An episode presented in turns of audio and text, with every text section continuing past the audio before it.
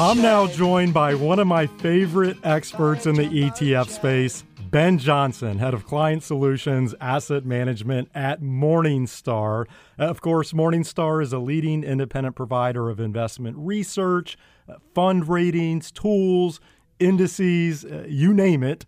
And Ben is now on the line with me from Chicago. Ben, how have you uh, been? So great to have you back on the podcast.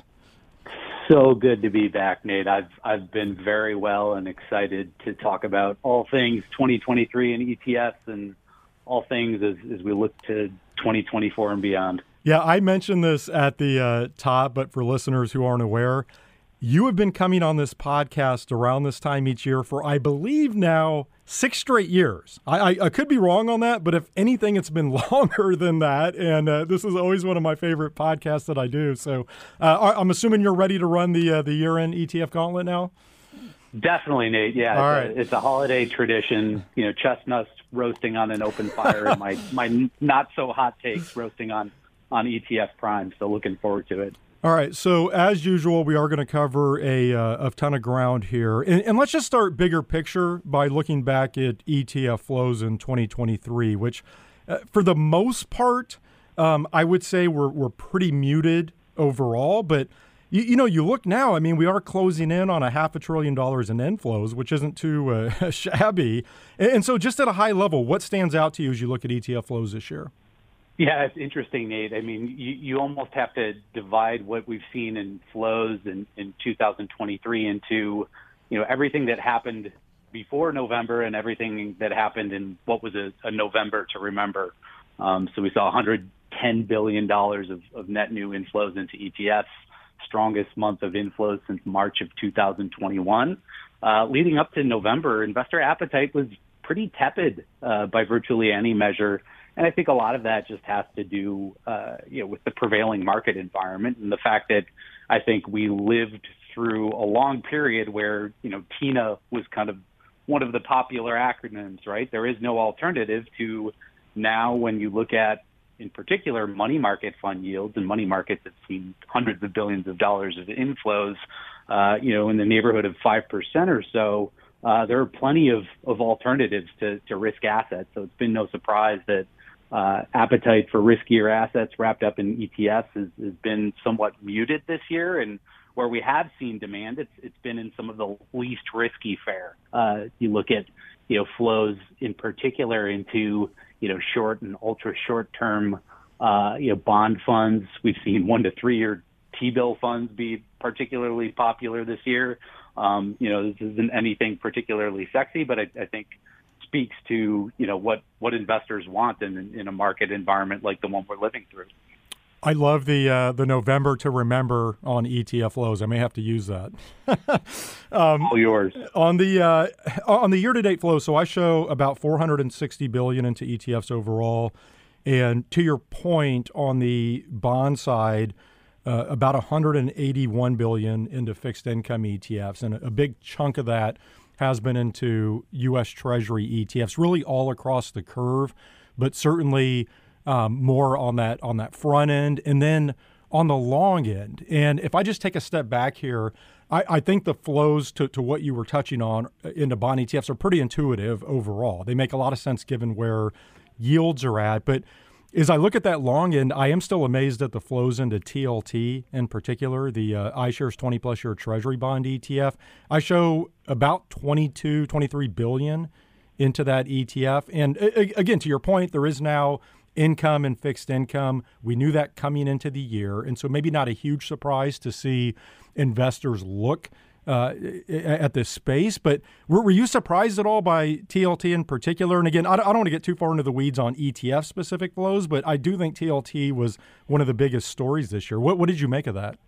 Well, I mean, definitely. And if, if you look at, you know, nearly 23 billion uh, worth of flows year to date, TLT has, has been an interesting story because it looks – you know, a bit like investors have been sticking their hand in, into the fire. It's not been a, a, a performance story as, as people have gone out on the long end of the curve. And I think it's just a classic example of you trying to maybe read in too much into what we're seeing in ETF flows or trying to apply kind of you know, old sort of school thought around flows logic to ETFs where oftentimes the logic does not apply. And what I mean there is know, when you look at flows into traditional long only mutual funds, you can say with a high degree of confidence that that's indicative of people, you know, expressing confidence in the future prospects of that particular category, be it long bonds, be it U.S. stocks, emerging markets, you name it.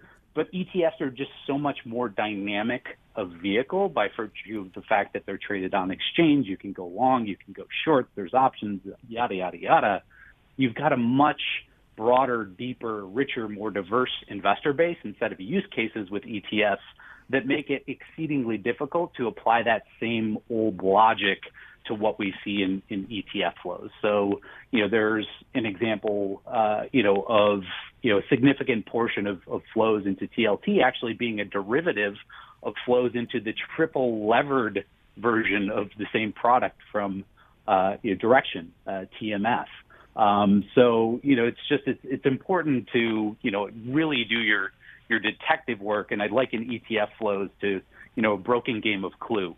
Like we know candlestick with ETFs, TLT. What we don't know is who bludgeoned who with the candlestick and in what dark corner of the clue mansion, because we don't have direct look through to individual shareholder record accounts the way we do with mutual funds. So it's it's it's always going to be a lot of detective work. No, that's a really good point and I, I think you're right. That's something that sometimes gets lost in the in the headlines here because it's easy to look at TLT and go, okay, it's third in ETF flows overall this year, but it's down 4%. Like this doesn't make sense, but there's always more going on underneath the surface than than what you may think. And uh, in ETF land, you're right, it can be a little bit difficult to parse through some of those flows and, and what's driving them. But I still think it's it's interesting. I think clearly there has been investor interest here.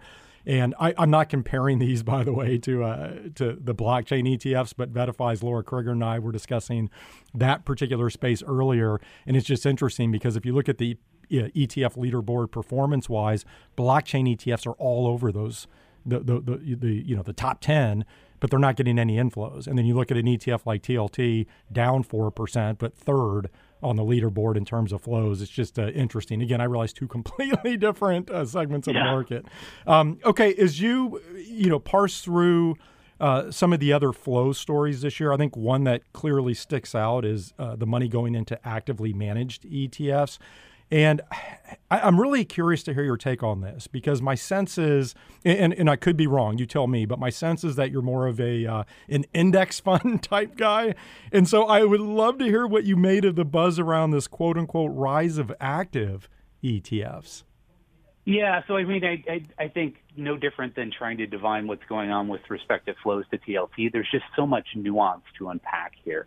Um, you know, firstly, I, I, think we have to level on definition. And, and per our own Morningstar's definition, you know, we categorize anything that doesn't specifically to set out to track an index as, as being active. So, you know, active as a category includes a whole host of things that uh, range from you know traditional notions of discretionary active management, so ETFs offered by the likes of Fidelity and Capital Group and T. Rowe Price, uh, to systematic active. So dimensional funds, Avantis uh, are some of the you know foremost players in that space.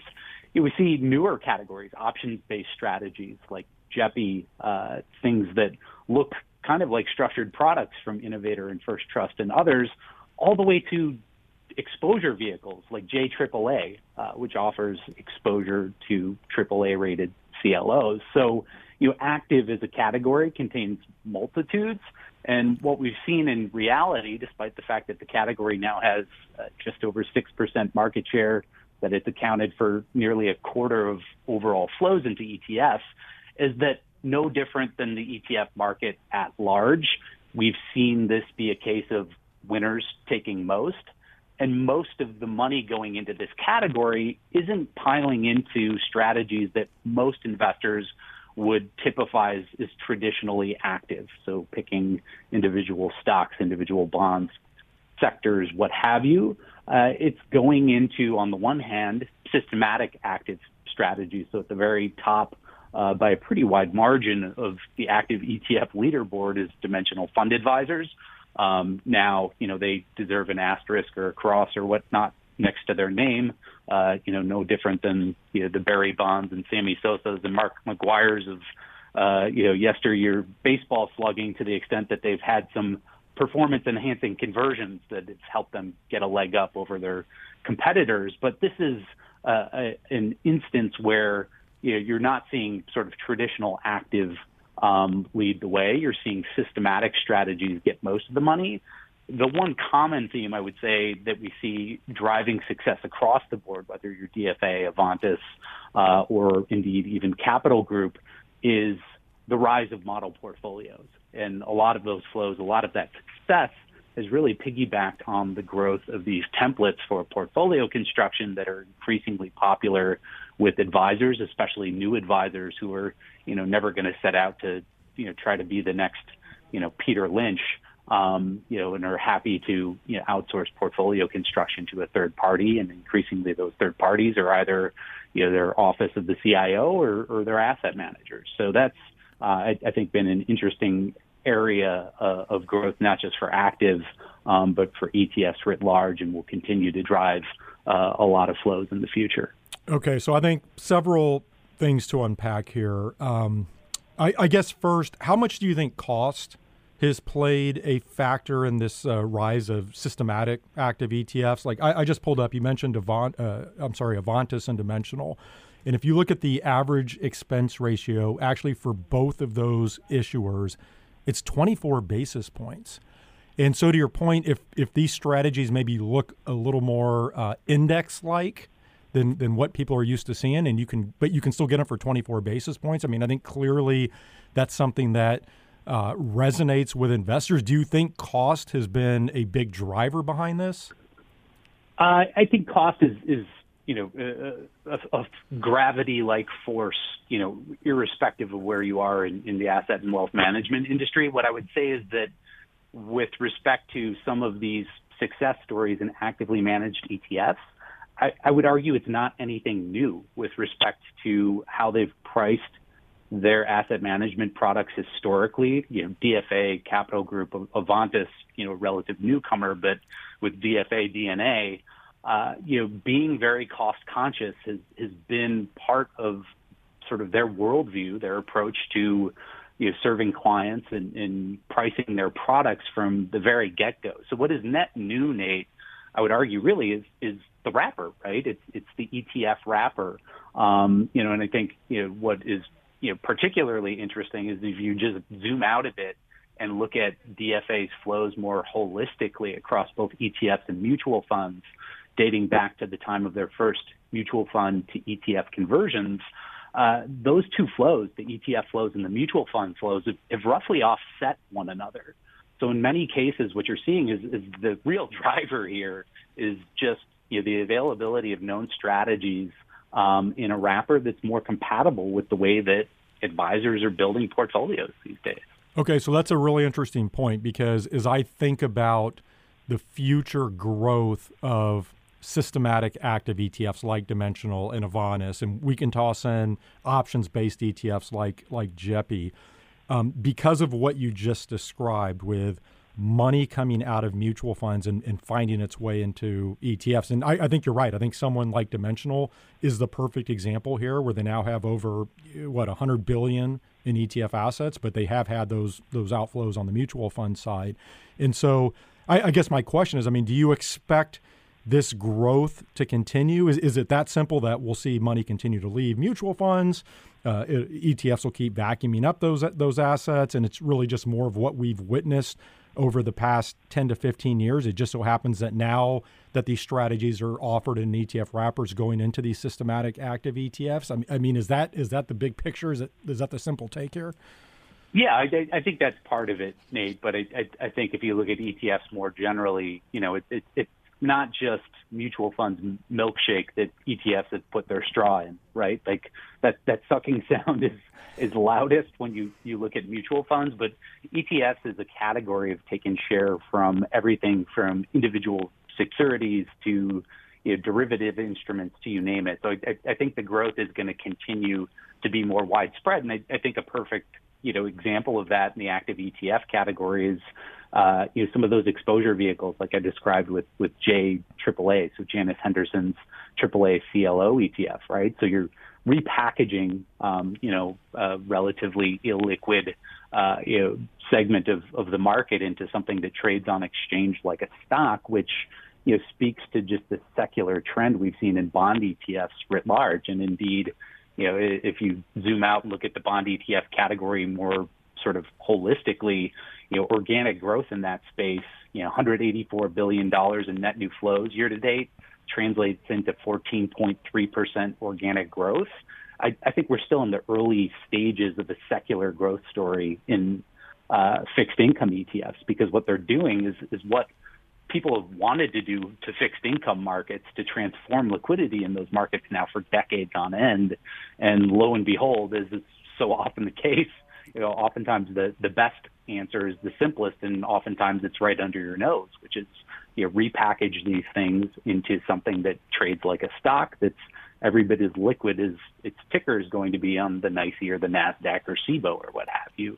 Um, so, you know, I, I think most of, of the growth is going to continue to come from just kind of repackaging, rewrapping.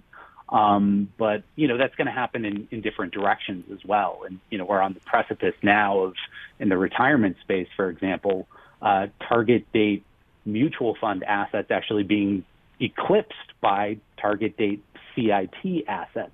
Um, and long before we saw mutual funds converting to ETFs, we saw mutual fund assets converting to CITs in the retirement space. So the the bigger picture here is just that you know, money is going to the wrapper that is most suitable, most efficient, and most investor friendly, depending on the channel, depending on the circumstance in question. And, and ETFs have been, you know, the the star of the show in in this saga that I, I refer to as life after mutual funds, which sounds like a very lame daytime soap opera, but it's actually the reality of where every net new dollar is, is going in the asset and wealth management industry.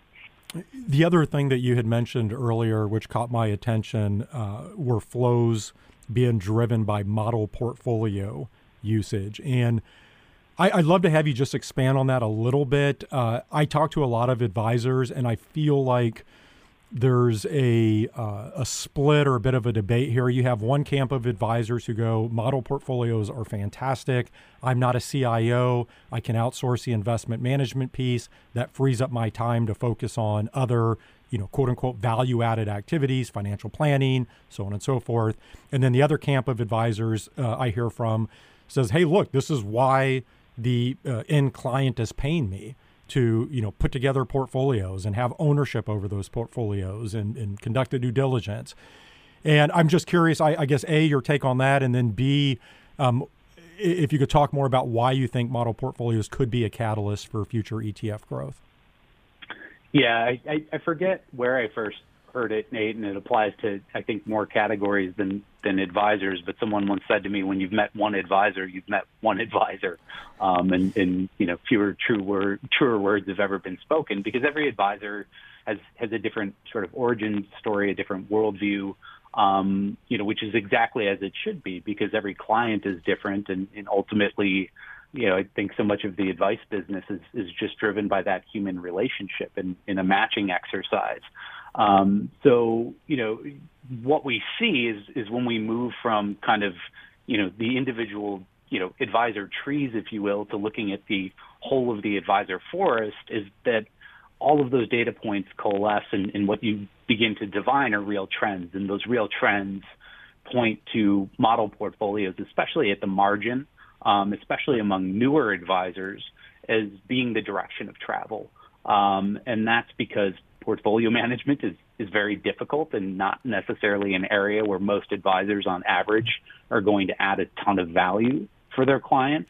Uh, and when you look at it, especially across large wealth platforms, they're, they're trying to build for scale and really focus their advisors on the things that they do best uh, with respect to, you know, fostering existing relationships, establishing new ones, uh, you know, focusing on all the myriad areas outside of the portfolio where they can really move the needle for their clients. And the way to do that and do that at scale is to provide these templates for portfolio construction, right? Like all a model portfolio is really at the end of the day is it, it's kind of a paint by numbers exercise. Um, you know, here is your, you know, sort of black and white outline of a cardinal. Um, you know, one corresponds to the color red, two color corresponds to the color orange. You know, please use these colors as prescribed and, and color within the lines. Um, and what will result is a portfolio that will be suitable to, you know, the needs of your specific client. So I think that, you know, need for scale, that need for consistency, um, you know, the fact that at least historically, you know, some advisors have probably subtracted value for their clients by, um, you know, doing things that, you know, don't involve coloring inside the lines in particular, uh, you know, at the enterprise level, this is also a means of, you know, trying to control for, for enterprise risk if you're a large wealth platform. So there's just so many reasons why we see, you know, this trend um, not just taking shape, because I would argue it began to take shape years and years ago when mutual fund wrap programs first became a thing, but it's really begun to accelerate and I, I think fan out beyond just the large wires and, and, increasingly take shape, you know, within the RIA space, especially as we see more and more uh, RIA roll-ups, um, you know, taking place uh, across the industry. We'll move on here, but I think just to put a bow on this entire discussion around where we're currently at with with ETFs, we talked about that nearly 500 billion coming into the wrapper this year, and then as we think about potential growth drivers moving forward. So I think you've done a good job here. You've touched on obviously the rise of, of fixed income ETFs. We've talked about systematic uh, active uh, model portfolios. I thought you did a good job of walking through the life after mutual funds, and, and all of these things are somewhat interrelated. But these flows coming out of mutual funds going into ETFs. Just as you look forward, is there anything else that you would flag that could further drive flows in the ETF space? Any other key catalysts? Yeah, I mean, I, I think there are other things that you have to take into account. So at a more macro level, you know, part of the the sort of you know whole slew of factors that are, are driving money out of mutual funds, uh, I think also has to do with the demographic of, of the mutual fund investor base. So you've got, uh, you know, baby boomers, you know, retirees now um, that have used mutual funds in many cases very successfully to build their nest egg, and they're moving from accumulation to decumulation. So they're starting to uh, you know, move from putting more dollars on their, their money pile to taking dollars off that pile. So naturally, you're going to see outflows there. You're going to see outflows driven by things like, you know, required minimum distributions for people who are even further along in their journey still. Um, and in some cases, that means money's coming out of the system. And in other cases, that's actually been uh, an area that's driven growth uh, for ETFs uh, these moments where you take an RMD out of a tax deferred vehicle like an IRA, and all of a sudden that's taxable money, and, and ETFs as being the you know more tax efficient wrapper have, have been a beneficiary. You saw that in moments like last year, uh, where there are these opportunistic moments to put money in motion, where there are drawdowns, you're out from under a, a tax overhang, you're less worried about the tax implications of liquidating a legacy position, um, and you can move over in, into ETFs. So there's, I think, always a, a, host of different factors that are going to be in play, but the, the direction is clear. And even if you look now, just all the way back to the launch of SPY in 1993, uh, and look at cumulative flows just divvied up by wrapper, ETFs, and mutual funds, we're now a few years into the ETF era. And, and when I say that, I mean the moment where cumulative flows since SPY launched in 1993 into ETFs have surpassed cumulative flows into mutual funds. Huh, that's a great stat. I love that.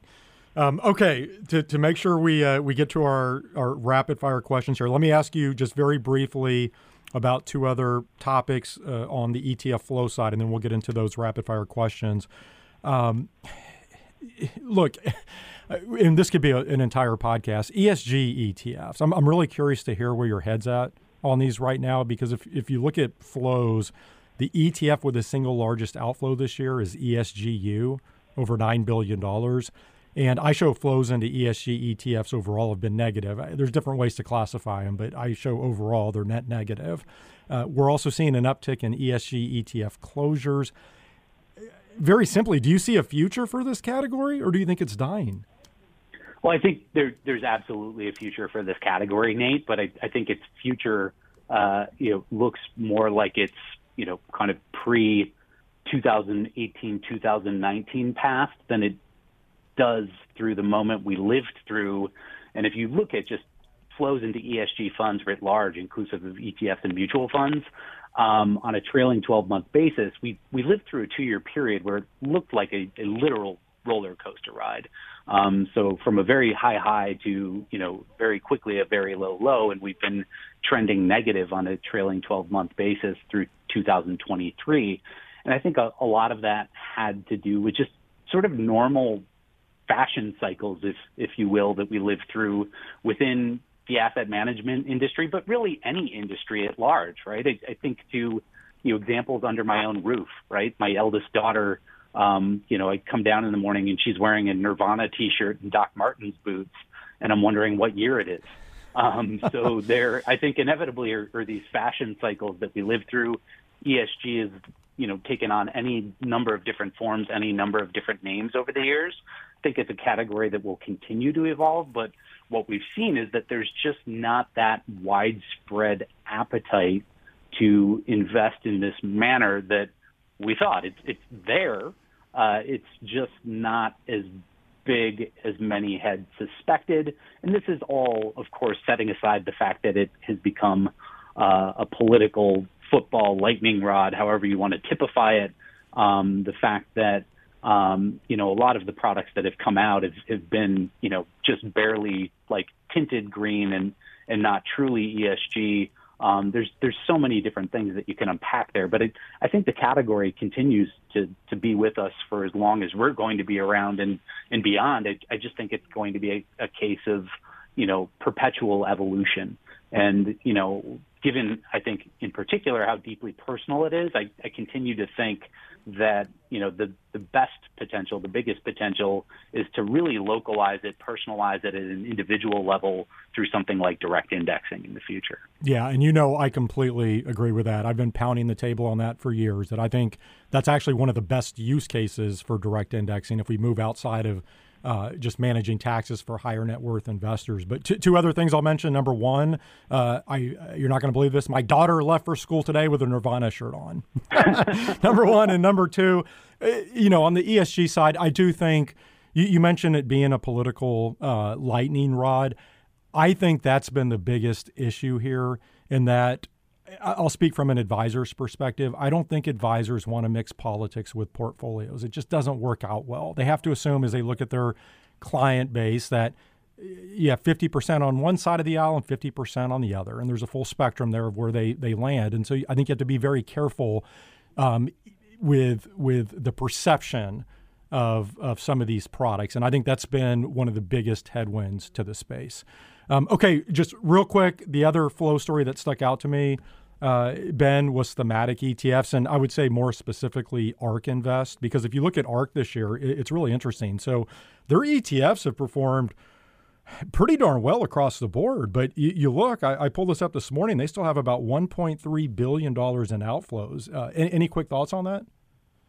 Yeah, I mean, I, I think it's a case of once bitten, twice shy. Um, and if you just look at the category writ large, uh, you know, my uh, colleagues uh, Kenneth Lamont and Matias Möttölä uh, just a few weeks ago published a, an analysis um, looking at the difference between time-weighted and, and cash flow-weighted returns. So, trying to size the like classic behavior gap in this category.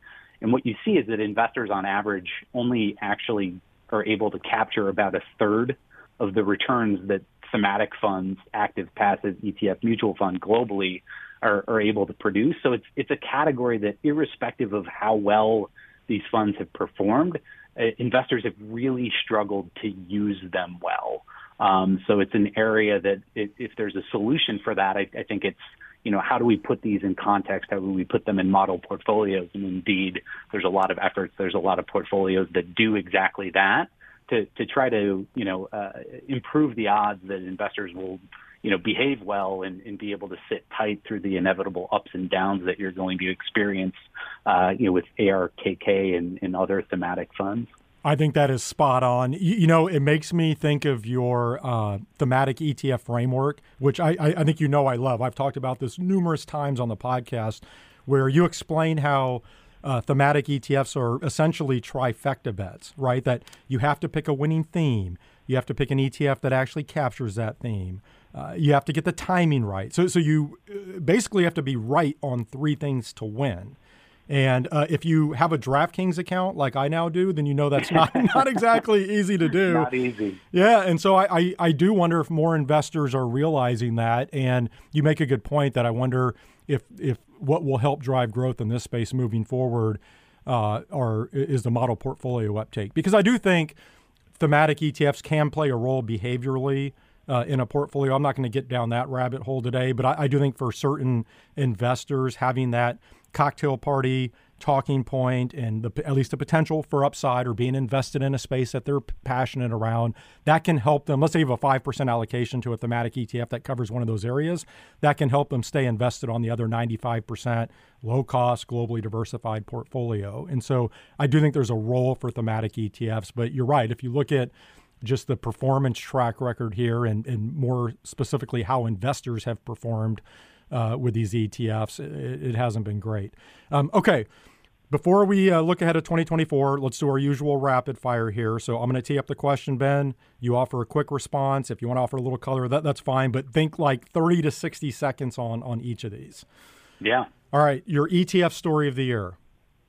Yeah. So my ETF story of the year, I, I think, will probably only be proven out uh, in in hindsight. So next year, the year following, or a year further out, which is you know, these filings we've seen for ETFs is, is a share class um, from you know dimensional fidelity and, and, and others.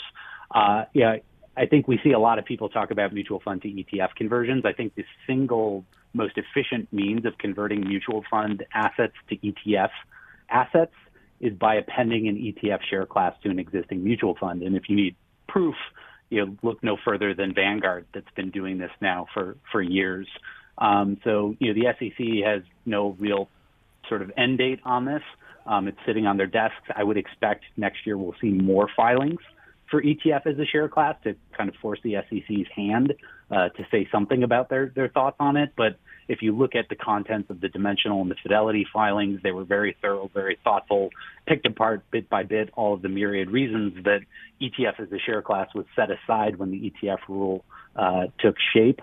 Um, you know, I, I think this could be, you know, a real game changer with respect to the, the future growth trajectory of, of the ETF wrapper at large. Yeah, I think that's a good one. And uh, you're right. I think it's funny because we talked about all of the potential uh, drivers of, of, future ETF growth earlier. We didn't touch on this one. And I, I think this could be a, another huge catalyst when you think about allowing traditional fund companies who are entrenched in the retirement plan space. They have large amount of mutual fund assets and 401ks and such. Allow them to keep that, which is a cash cow for them, but still pursue the ETF market much more cleanly. Uh, you, you, can see how that just the upside there. It's a win-win for for those types of companies. Um, all right, your ETF of the year is in a single ETF that you would highlight. Yeah, I mean, at the risk of, of being kind of you know too uh, conformist and, and obvious. I, I, I think JEPI uh, is is the winner this year. You know, another monster year from this fund. Uh, you know, nearly 13 billion in inflows. That's actually more than SPY, believe it or not, as as of the end of day on December 1st. And I, I think what's more interesting is that that's come despite the fact that it's underperformed the market year to date. Uh, the fact that the rate environment has left investors with you know, far more choices for, for income than they had last year. And I think it's also interesting just to the extent that it's created, uh, you know, new competition uh, in a way that's reminiscent of the boom we saw in currency hedged ETFs that WisdomTree pioneered with DXJ and HEDJ uh, all those years back. You know, in this category, we've seen competition now emerge from BlackRock, Morgan Stanley, Goldman Sachs, and, and others. But you know, what I would argue here is that unlike the case of currency hedged ETFs, uh, which saw kind of a, a boom bust cycle of, of, sorts, they're still very much around, of course. Uh, my guess is that this category is, going to be a, more of a secular demand story, have a bit more staying power, and, and be somewhat less cyclical than what we've seen uh, with FX hedged ETFs. I think JEPI's a good one, if for no other reason to what you were touching on. That ETF is up 8% year to date. versus 21% on the S&P 500, but it's taken in over uh, what what is it here? Let me pull this up.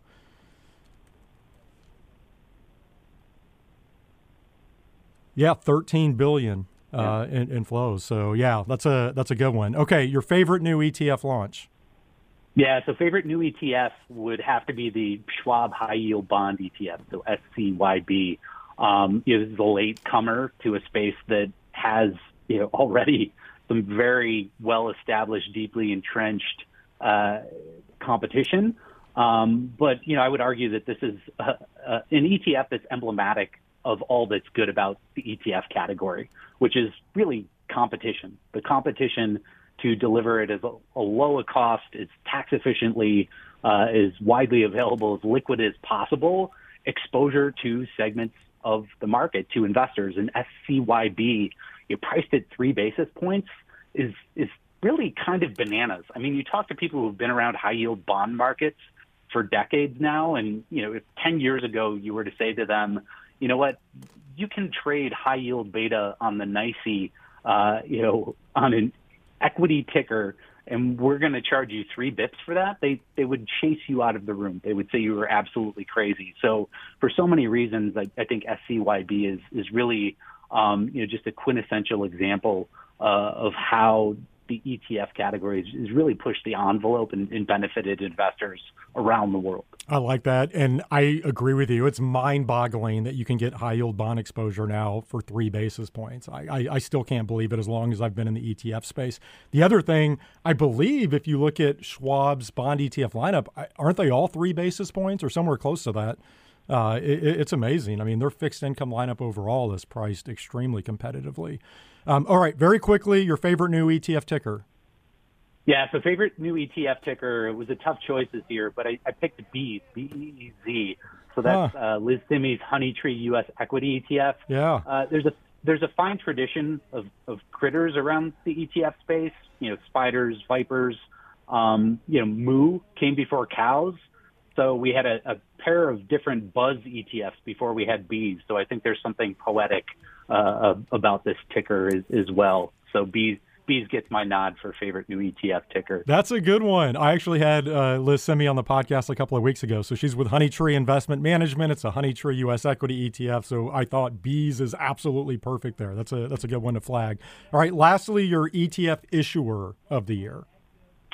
Yeah, so for ETF issuer of the year, I've, I've got to give the nod to the the team uh, at Avantis, um, and for a variety of reasons. You know, I, I think you hear, you know, in a market now that's you know, 30 plus years old, um, that's very competitive, that's very saturated. They're they're really proof that there is the potential for success, and, and their range now is up above $30 billion in, in assets under management. And, you know, that formula for success is, is really a, a thoughtful, thorough, proven investment strategy at its core, applied consistently across a lot of different markets, delivered in an efficient wrapper, um, one that was built again with model portfolios in mind, uh, and, one that was priced very competitively from the get-go. So I, I don't think there's you know any secret really, um, you know, any more magic formula that, that that's new. Uh, as we discussed before, Nate, I, I think the the new bit of this. Um, you know, is, is just delivery, right? It's it's hey, wrap this in an ETF wrapper because that's you know where the demand is. That's the the wrapper that in many cases, more cases every day, um, is the wrapper of, of choice for your current and prospective investors. Yeah, Avantis is perfect, right? Because it does embody everything we discussed earlier with this rise of uh, systematic active ETF. So I think that's a good one. All right, Ben, it's your lucky day because we're running short on time. And I know you're not big into uh, predictions uh, because I know every year we do the same song and dance where I try to pin you down for a, a prediction for the upcoming year. And, you know, we, we dance around. You tell me how you don't like to make predictions, but uh, we have a minute left. So I'm going to try to get at least one prediction from you, just something that you could actually be wrong on yeah. next year. Give, give me one prediction for 2024. Nate, this, this is my, my early Christmas present to you because it's specific to Bitcoin ETF. so my my prediction is that if Bitcoin ETFs get the go ahead next year, get the nod from the SEC, and we see either a shotgun start or, or something vaguely similar to that. Yeah, I, I think adoption is ultimately going to fall short of, of many folks' expectations. And I've seen some figures published by by Gemini and, and others that try to back into you know year one flows based on on the total addressable market. Um, you know, I generally think that most people that want exposure to Bitcoin have already generally figured it out. I, I think the barriers to adoption of an ETF are, are going to be higher than many suspect. That's not to say that you know it's not a, a solution for some. I, I just think that uh, you know it, it's going to be probably a dis- disappointment relative to expectations. Um, not probably nearly as disappointing as what we've seen with Ethereum futures ETFs, but uh, you know nonetheless probably not uh, you know, in the, the range of, I forget what the Gemini figure was, but it was billions upon billions of, of year one flows. I like that. That's a good one. Maybe uh, out on uh, Twitter or X, we can make a formal bet on where assets are going to land. Um, I guess the only comment that I would have on that is twofold. Number one, I do think that spot Bitcoin ETFs will launch or uh, break every uh, ETF launch record that we've seen if you look at them cumulatively.